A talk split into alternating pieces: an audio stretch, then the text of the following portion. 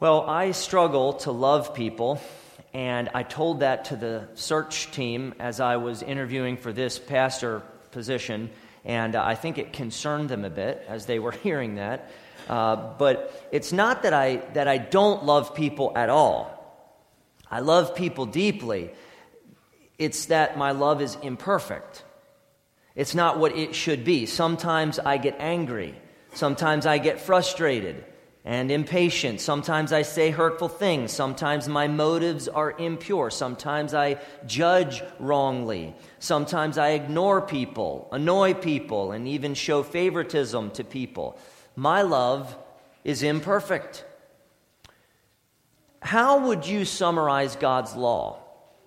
Well, here's how Scripture summarizes it You shall love the Lord your God with all your heart and with all your soul and with all your mind, and you shall love your neighbor as yourself. Jesus said, On these two commandments depend all the law and the prophets. I can't obey the law of love apart from Christ. The law of love exposes my failure to love, exposes my need, and it drives me to Christ, who is the incarnation of love, and where I receive grace to love God and others. Grace is what I need to love as God loves.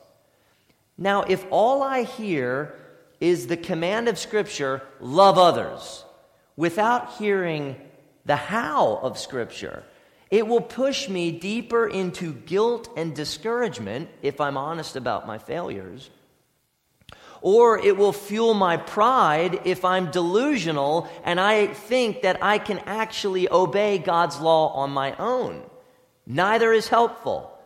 The truth is, Christ alone is my hope to love. I need to be transformed by grace from the inside out. And if I don't hear the gospel, if I don't believe the gospel, I have no hope in obeying the law of love because the law can't transform me, only Christ can. If I'm going to love as God loves, I must first be transformed by His grace. Do you know what God's grace is doing in us? Through faith. It makes us heartily willing and ready to live for God which includes loving others. Sovereign grace produces supernatural love in us, a love that is so counterintuitive, excuse me, and countercultural that the only explanation of it is God's transforming and empowering grace. After lunch, we're going to watch Piercing Word perform the Sermon on the Mount. And their script is Scripture, word by word from the ESV translation. Pretty sweet stuff. And I wonder how you will hear the Sermon on the Mount. How will you hear it? How should we hear the Sermon on the Mount? If the Sermon on the Mount is going to help us, we must hear it rightly. Here are two ways not to hear the Sermon on the Mount debilitating guilt. Debilitating guilt if all you hear in this famous sermon is a greater call to morality, you'll likely find yourself discouraged, disheartened, and despairing because the degree of morality that Jesus requires in the sermon is far beyond your ability. So, if you strive to simply do what Jesus says, guilt will likely debilitate you into spiritual depression or lead you to abandon Scripture and indulge in your sin because at least you can do that well. Secondly, self inflating pride. If all you hear in the Sermon on the Mount is a greater call to morality, you may find yourself feeling pretty good about yourself because you're trying harder than others. You may overlook many of your own sins, highlight everyone else's worst sins, and feel good about yourself. You may ignore your spiritual inability and, like a Pharisee, swell up with pride at how well you're living compared to everyone else. Which, if you think about it, is another way to invite spiritual depression. You can't live like that. You can't live up to that standard. Uh, and, and in time, self deception will leave you hopeless, completely hopeless. And self inflating pride is also a great way to encourage indulgence in sin because self justification and self righteousness are the fast track to immorality. If you watch Piercing Word and you listen foolishly, you're liable to leave here feeling spiritually depressed or spiritually self sufficient, both of which are ruinous. There's a better way to hear the Sermon on the Mount. How should we hear the Sermon on the Mount? Well, you should know the name J. Gresham Machen. That's a name you should know. J. Gresham Machen. J. Gresham Machen was a Presbyterian theologian in the early 20th centuries. He's somewhat of a theological rock star. Uh, among other achievements, Machen started Westminster Theological Seminary in Philadelphia. Listen to what Machen said about the Sermon on the Mount, because it can help you hear it rightly. This is what he said So it is with the whole of the discourse. The new law of the Sermon on the Mount in itself can only produce despair. Strange indeed is the complacency with which modern men can say that the golden rule and the high ethical principles of Jesus are all that they need. In reality, if the requirements for entrance into the kingdom of God are what Jesus declares them to be, we are all undone. We have not even attained to the external righteousness of the scribes and Pharisees, and how shall we attain to that righteousness of the heart which Jesus demands? Machen continued The Sermon on the Mount, rightly interpreted, then, makes man a seeker after some divine means of salvation by which entrance into the kingdom can be obtained. Even Moses was too high for us. But before this higher law of Jesus, who shall stand without being condemned? The Sermon on the Mount, like all the rest of the New Testament, really leads a man straight to the foot of the cross. End of quote. That's really good. I don't know if you took all that in, but that's really good. The Sermon on the Mount, like all the rest of the New Testament, really leads a man straight to the foot of the cross. Why? Because we find ourselves utterly unable to do any of it. The ethical standard Jesus gives is too much for us. Ligonier teaching fellow Dr. Sinclair Ferguson said this, but the truth of the matter is that this sermon is apparently the most beloved sermon in all the world and probably the most frequently misunderstood sermon because when you read through the Sermon on the Mount, rather than saying, I really love that, you find yourself crying out, Lord, help me. I don't have the resources to live like that. I don't have it in me to respond to this sermon. End of quote. And that's how we must hear the sermon. I can't do it. I don't have it in me. Hearing it like that opens up, opens us up to receive supernatural grace through faith in Christ, who has done it and who will empower us to do it. The, the Sermon on the Mount is the law of the kingdom of Christ. It describes the way the king lives. It describes the kind of life the king leads his people to live. So if we don't hear the Sermon on the Mount with God's supernatural grace in mind, it will likely lead us into debilitating guilt or self inflating pride. The chapters leading up to the Sermon on the Mount are all about Jesus, the divine king.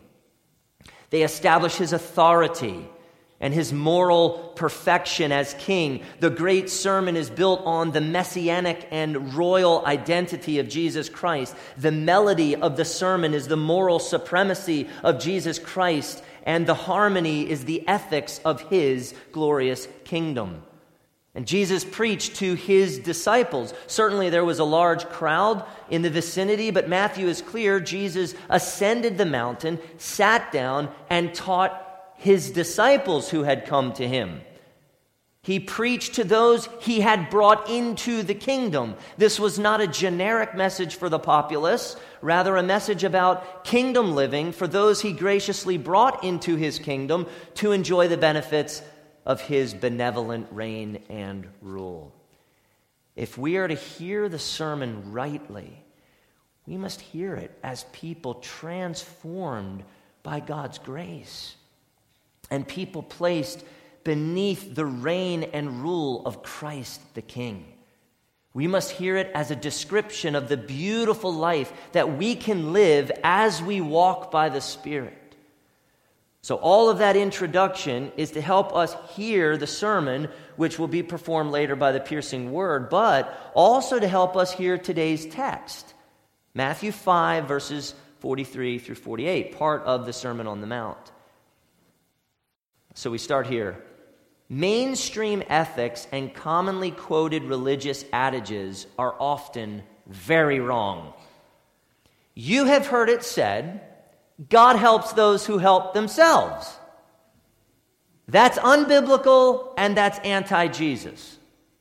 You have heard it said that money is the root of all evil. No, it isn't. The Bible actually says, For the love of money is the root of all kinds of evils. Big difference. You have heard it said, God loves you and has a wonderful plan for your life. That may be true in one sense, but it is often a wicked lie that Satan used to, to tell biblically illiterate people that God is a heavenly genie who exists to give them whatever their sinful hearts desire. Jesus combated mainstream ethics and commonly quoted religious adages among the Jews. He said in verse 43 You have heard that it was said, You shall love your neighbor and hate your enemy. Now, the Old Testament absolutely said to love your neighbor, but it doesn't say, Hate your enemy. That was a false teaching mixed into common Jewish thought, probably because of a poor interpretation of neighbor, which many reduced to mean fellow Jews only. In other words, love your tribe, your cronies, your allies, your religious and ethnic associates. The king's love goes beyond that. Mainstream ethics and commonly quoted religious adages are often very wrong, very misleading, very self centered, and self justifying. The word of Christ is the authoritative source of true, God glorifying ethics. Second point true children of God love their enemies supernaturally. Jesus preached, But I say to you, Jesus, the King, possesses all authority. Whatever his disciples had heard before, whatever any other rabbi had said before, Jesus had the final and authoritative word. When the sovereign King speaks, it is true and it is law. Verse 44 But I say to you, love your enemies not hate your enemies. Hate is natural, hate is expected, hate is easy. Those in the kingdom, under the reign and rule of the king, they don't hate their enemies, they love them. Now, Jesus doesn't mean love the people that you consider worthy of your love. That's not what he said. He means by implication, love the people you consider entirely unworthy of your love. Love them. Love them. This week, I was outside uh, with the kids and trying to help Jeremiah with something, and I belittled him. I belittled my beloved son. My words were laced with sarcasm and discouragement. My tone was unkind and impatient. It dawned on me later how crushing my words uh, can be for my son. So I confessed to him and I asked him to forgive me. He's very gracious, he always is. Uh, he's turning into a champ of a man. Jeremiah is one of the people I love the most and treasure the most. And if I struggle to love people that I treasure most, how on earth am I going to love the people who hate me? It's impossible for me to love my enemies. And I need the King's grace to put supernatural love in my heart so that I can love like Him. This kingdom law of love is impossible for sinful human beings to obey apart from divine grace. If we reach deep inside ourselves to find what we need to love our enemies, we will be ever searching because it is not in us. It's not there. The love needed to love our enemies is supernatural. It's outside of us. God must pour His love into you through the Holy Spirit so that you have what you need to love your enemies. And when He does, when He pours it into you, you have what you need to love your enemies. Love is self sacrifice for the good of another. Love is putting another ahead of yourself. With Christ's command in mind, consider 1 Corinthians 13. Love is being patient and kind with your worst enemies. Love is not envying or boasting or being arrogant or rude with your worst enemies. Love is not insisting on your own way with your enemies. Love is not even being irritable or resentful with your worst of enemies. Folks, we have a hard time doing that with the people that we love the most. How can you love the person who gets in the way of your personal agenda? How can you love the assailant who emotionally, physically, or sexually abused you? How can you love the bully who shames you in front of others or the person who ignores you? How can you love the people who have stolen from you, cheated you, lied to you, abandoned you, betrayed you, and hated you? You can't. You can't. Only the king loves like that. But the gracious king can give you his supernatural love and power so that you love like him. God can put supernatural love, which wasn't there before, into your heart so that, and this is very key, by faith in Christ, you want to love your worst enemies. And in fact, you actually do love your worst enemies. The transforming grace of God pours love into you through faith so that you have what it takes to love anyone. Don't ever forget that you were God's worst enemy. And God loved you, transformed you, brought you into his kingdom to flourish under his reign and rule. God knows your limitations. God knows your struggles. God knows how hard it is for you to love and that you don't have it in you. And because he loves you, because he puts his supernatural love in you, even you can love the unlovable as he does. Brothers and sisters, he does that for you, and he does that for me. Jesus said, But I say to you, love your enemies and pray for those who persecute you. Next point true children of God pray for their persecutors supernaturally. Retaliation is natural. Prayer, that's supernatural. Jesus was speaking to people in his kingdom, and he had told them earlier Blessed are those who are persecuted for righteousness' sake, for theirs is the kingdom of heaven. Blessed are you when others revile you and persecute you and utter all kinds of evil against you falsely on my account. Rejoice and be glad for your reward is great in heaven, for so they persecuted the prophets who were before you. Allegiance to the king means you have vicious enemies. The king says that to be persecuted for his sake is a blessing. In fact, it is a cause for rejoicing and a cause for gladness. Kingdom minded people rejoice in their persecution while making heartfelt petitions to God for the people persecuting them. It takes an act of God for us to do that. You're not going to find the strength on your own to do that. God's grace must work in you. Andrew Brunson has been wrongfully imprisoned in Turkey for almost two years. In his recent third hearing, Andrew sat and listened for about two hours to witnesses giving false testimony against him, even people from his church. It was a prime opportunity for hatred, resentment, bitterness, and cynicism. But after this whole courtroom debacle was done, Andrew said this quote, My faith teaches me to forgive.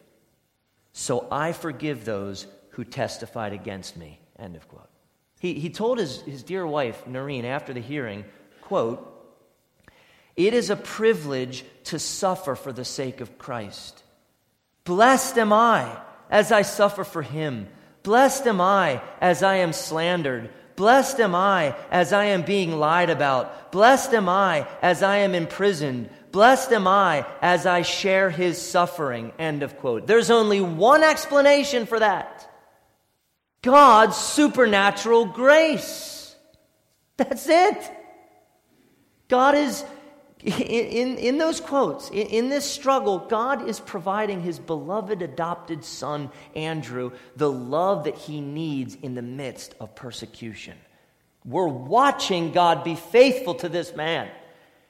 God is loving Andrew by pouring love into Andrew as he trusts Christ so that Andrew can love his persecutors. And I would guess, I don't know, but I would guess that Andrew is praying for his persecutors.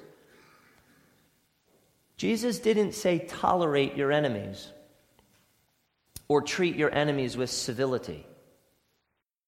He said to love them and to pray for them. The kingdom ethic is a supernatural ethic, generated only by grace and lived only by faith. You can't just be moral or try harder. You must trust Christ. Receive his grace and provision and walk by the Spirit in love and prayer. How can you tell if someone is a genuine Christian? And I think America honestly needs to answer that question. The American church is messed up. There are so many wolves that are just prancing around like sheep and thinking that because of their testimony and saying, Hey, I, I got Jesus, I'm forgiven of my sins, they don't have to know Christ. We're in a sad state. And I want to ask the question how can you tell if someone is a genuine Christian? And scholar Craig Blomberg said this The true test of genuine Christianity is how believers treat those whom they are naturally inclined to hate or who mistreat or persecute them. Someone can say that they're a Christian until they're blue in the face, but unless God's grace has transformed their hearts and unless they love supernaturally, they aren't a Christian at all.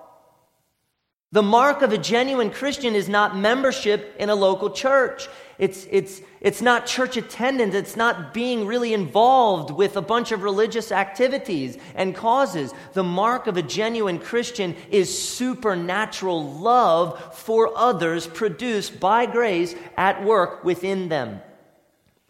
You can tell who really loves Jesus by watching how they love others. Next point. True children of God follow the perfect example of their Heavenly Father supernaturally. Jesus used God's love as an illustration of a kind of love we should have as His children. Listen to Jesus. Love your enemies and pray for those who persecute you, so that you may be sons of your Father who is in heaven. For he makes his sun rise on the evil and on the good, and sends rain on the just and on the unjust. For if you love those who love you, what reward do you have? Do not even the tax collectors do the same? And if you greet only your brothers, what more are you doing than others? Do not even the Gentiles do the same? You therefore must be perfect as your heavenly Father is perfect. Do you understand what Jesus was doing? He was calling his disciples to love as their heavenly Father loves. What Jesus presented in verse 45 is often what theologians call God's common grace. Common grace is not saving grace. It doesn't save. It's the temporal blessings, the earthly blessings that God gives even to his enemies. God doesn't love his enemies with his saving and covenant love, and God's enemies will not escape his wrath and his judgment. But God does love his enemies by giving them many earthly blessings. The rebellious teenager parties all night, gets drunk, and is sexually promiscuous, and yet God gives them a beautiful sunrise in the morning. The callous agnostic farmer is emotionally detached from his wife and takes no time to play with his kids, and yet God sends the rain and gives him abundant crops.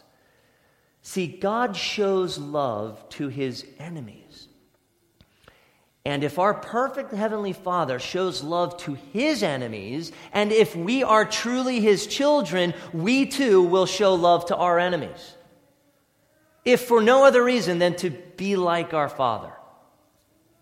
By loving our enemies supernaturally and praying for those who persecute us supernaturally, we are being like our Father whom we love. We want to be like Him and He gives us the grace to be like Him. And when we are living like our Heavenly Father by the power of His Spirit, we are at our best. We are most beautiful us. Jesus' point in verses 46 and 47 is that even the corrupt tax collectors, even the Gentile pagans and unbelievers, show their love to their own, right?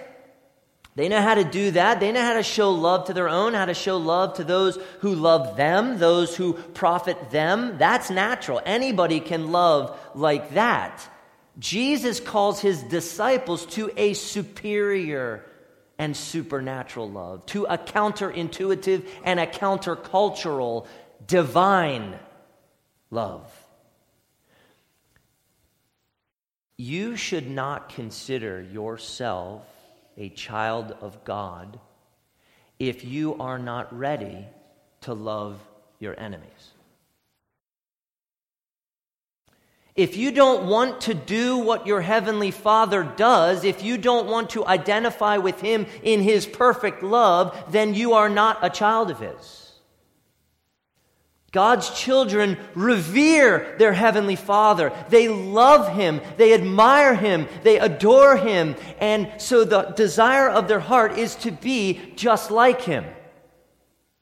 And so if that desire is not, I'm not saying be perfect and love exactly like Him. That's not my point. Do you want to love Him? Do you so revere God that, oh, to have His kind of love working in you? That's the desire of your heart. And so you struggle by His Spirit and by faith to, to love like He does. So, like children, those who are truly children of God, they depend on God and they receive from their Father what they need to love as He loves. The meaning of perfect in verse 48 is debatable. You could go in some different directions there. But I think Jesus is calling his disciples to perfect love. I think that's the standard. Be love perfectly just as your Father loves perfectly. I think it's a high calling. And, and when he said, as your heavenly Father is perfect, I understand him to mean ethically and morally perfect, without defect lacking nothing, ethical completeness, if you will. Since love is the context of what Jesus is talking about, I think Jesus meant love perfectly, as your Father loves perfectly. Love completely, love from an entirely pure and good and virtuous heart. Well, when you hear that, you're like, well, that's impossible. I can't do that. And I think that's the point. That kind of command, when we hear it, it condemns us in our unlove. Does that make sense? Unloved, whatever. You know my point.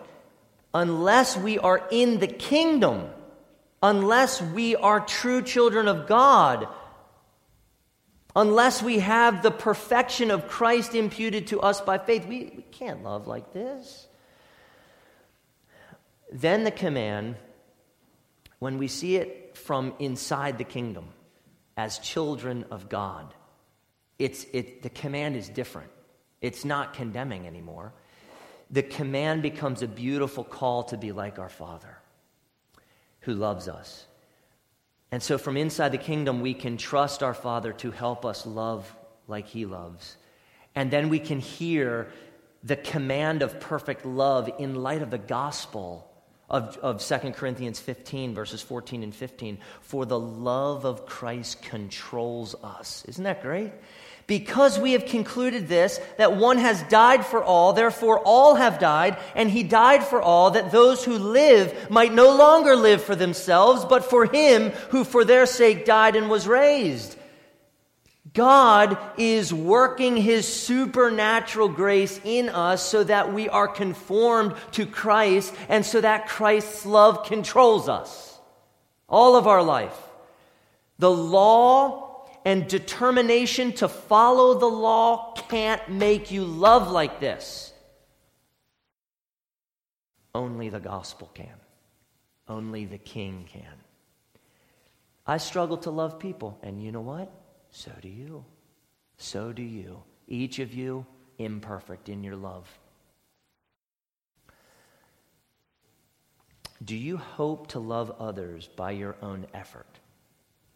If so, your hope is in the wrong place. The hope of the king's servant is in the king and his ability to produce in them a controlling love. And so, as you listen and hear piercing word perform the Sermon on the Mount, keep in mind that only one lives the ethics of the kingdom. Remember that Jesus told his disciples, Do not think that I have come to abolish the law or the prophets. I have not come to abolish them, but to what? To fulfill them to fulfill all the law. Jesus the King fulfilled the law perfectly. Jesus the King loved God and others perfectly. Jesus the King is perfect as his heavenly Father is perfect. Jesus the King was and is the perfection of everything that he preached. He falls short of none of what came out of his mouth. He is entirely consistent and a lover of God and a lover of others. So if you hear the Sermon on the Mount as a great ethical rallying cheer for you to be a moral person, you've missed the beauty and the supremacy of Christ. You have heard it foolishly. The Sermon on the Mount is supposed to make you feel inadequate. And to lead you straight to the King to find perfect virtue in Him and to receive His grace. And then the sermon becomes, it, it, transforms as you are in Christ into your life's ambition. It becomes like, that's what I want. And I love these lyrics, which I think say it so well. Your perfect law exposes me. I feel my sin and desperate need. My best good works are powerless to satisfy your righteousness.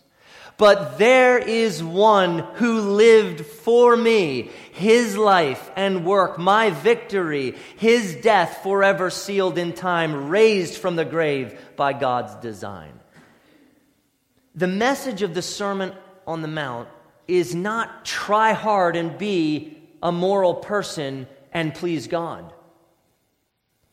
The Sermon on the Mount is not just a bunch of, of good principles that our culture really needs to hear so that we can live and clean our act up. The heart of the Sermon on the Mount is Christ. Christ and the radiance of his kingly perfection. Hear the sermon in a way that leads you to marvel at the supremacy of Christ and to receive from him supernatural grace by faith to live as he lives. We must hear the Sermon on the Mount through the earbuds of law and gospel. And if we do, here's what happens we are humbled, Christ is exalted and the Spirit leads us to praise God for His grace and to live the law of love for His glory alone. Now, I have a question. How will you hear the Sermon on the Mount? Let's pray. Father, I thank you for your rich word, which gives us so much. It is a precious gift, and I pray that today would be such a blessing that as we hear piercing word in the Sermon on the Mount, that we would hear it through the earbuds of the law and gospel. That your Spirit would help us to hear it rightly so that we are thrown to the foot of the cross to receive supernatural grace. Without grace, none of us can do any of this. With grace, with your help, with your Spirit, God, you kindly lead us to love like you love, to live like you live, to be like you, our Father. We can't ever be perfectly like you, but we are being conformed to the image of Jesus by faith as you work and as we work because you work in us. So, God, help us to hear rightly. Help us to treasure the Sermon on the Mount, not as some great ethical code for our culture that we should call them to these things, without explaining to them that they can't. They're condemned under the law and they need Christ. So help us to love Christ, to see Christ in the Sermon on the Mount, to see his moral supremacy and moral beauty and ethical perfection, and to run to him to find power and grace, to be like him. Would you do that for us kindly, God? Would you help us in that respect? For your glory. Amen.